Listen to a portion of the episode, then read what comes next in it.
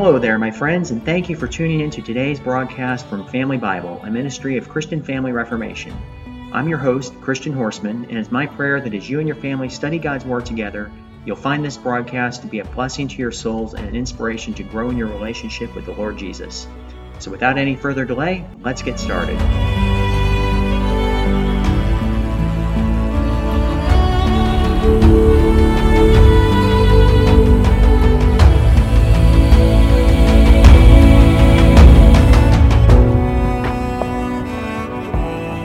Tuesday, October 24th, year of our Lord 2023, and today we're taking a closer look at the ninth chapter of the book of Daniel. The prophet Daniel was very particular to set down the precise time of the wonderful and blessed vision that he was privileged to receive in this chapter. We call it wonderful because of the grace manifested to the people of God at such a season, when they were suffering in Babylonian captivity for their rebellion and it is even more blessed because the Holy Spirit has commissioned it to be a blessing to thousands of the Lord's people in all ages.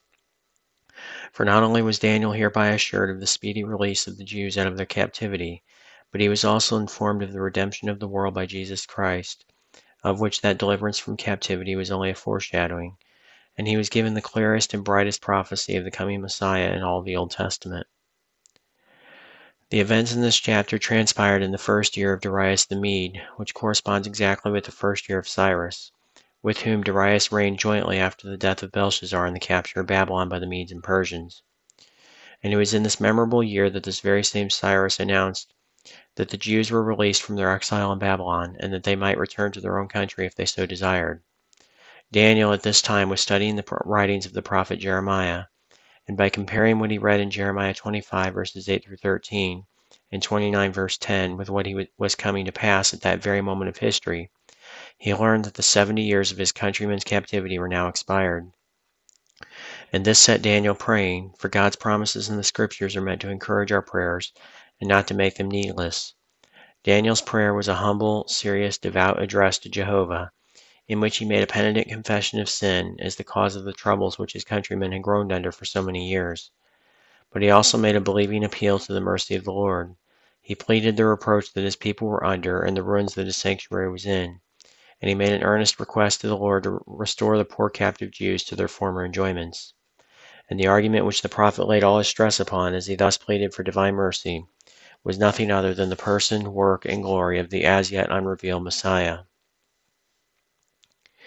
The answer that was sent to Daniel's prayer was a very memorable one.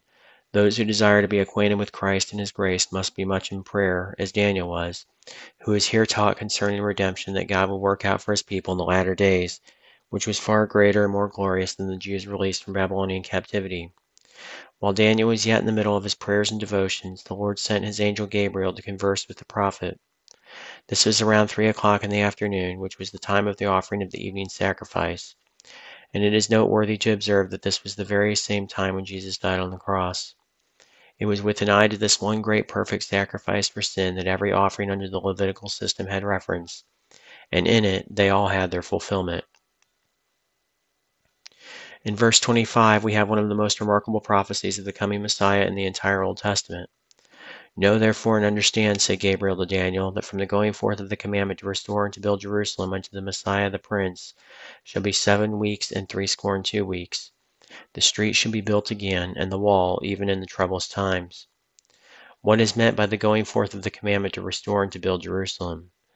After the Jews' restoration from Babylonian exile, several kings made various decrees concerning the rebuilding of Jerusalem. But only one of these decrees ever spoke anything about the reconstruction of the city walls of Jerusalem. All of the others, in one way or another, related to the rebuilding of the temple, but never the city walls. This unique decree permitting Jerusalem's walls to be rebuilt was the edict given to Nehemiah by King Artaxerxes Longimanus of Persia, and he issued this order in the year 454 BC. So what about the seven weeks and the sixty-two weeks that were to transpire between this decree and Messiah the Prince? In the Hebrew, the word that is here translated weeks literally means sevens. So we have seven sevens and 62 sevens, making a total of 69 sevens. By understanding the sevens as groups of seven years, and by multiplying 69 times 7, we come to 483 years. Interestingly, when we begin in the year 454 BC, the year that Artaxerxes issued his decree to rebuild the walls of Jerusalem, and count forward 483 years, and then add one year to accommodate the absence of a year zero, we arrive precisely at 30 A.D., the very same year that Christ the Messiah began his earthly ministry. His ministry culminated in the offering of the great and ultimate sacrifice that made full atonement for sin, and which brought an everlasting righteousness for the complete justification of every believer. All blessings that are bestowed upon sinful human beings come through Jesus' atoning sacrifice. For he suffered once for our sins so that he might restore our broken relationship with God. Here is our one way of access to the throne of grace and of our entrance into heaven. This seals the sum of prophecy and confirms the covenant. And while we rejoice in the blessings of salvation, we should remember what they cost our Redeemer. And this concludes our study today in the ninth chapter of the book of Daniel.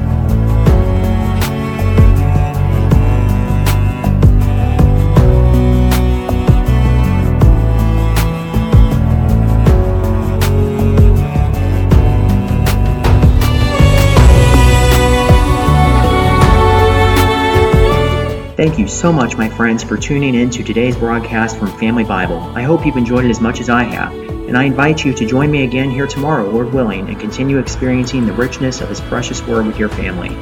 If you found this resource to be a blessing to you today, please share it with someone you know, and consider taking a moment to leave a comment and tell others what you found edifying. Also, don't forget to like and subscribe on YouTube so you'll never miss a new broadcast, and feel free to visit my website, ChristianFamilyReformation.com, for inspiration and encouragement in your family's walk with the Lord. I'm your host, Christian Horstmann, and I want to thank you again for tuning in today May the Lord inspire you to live life today in light of eternity. Seize the day for Jesus Christ.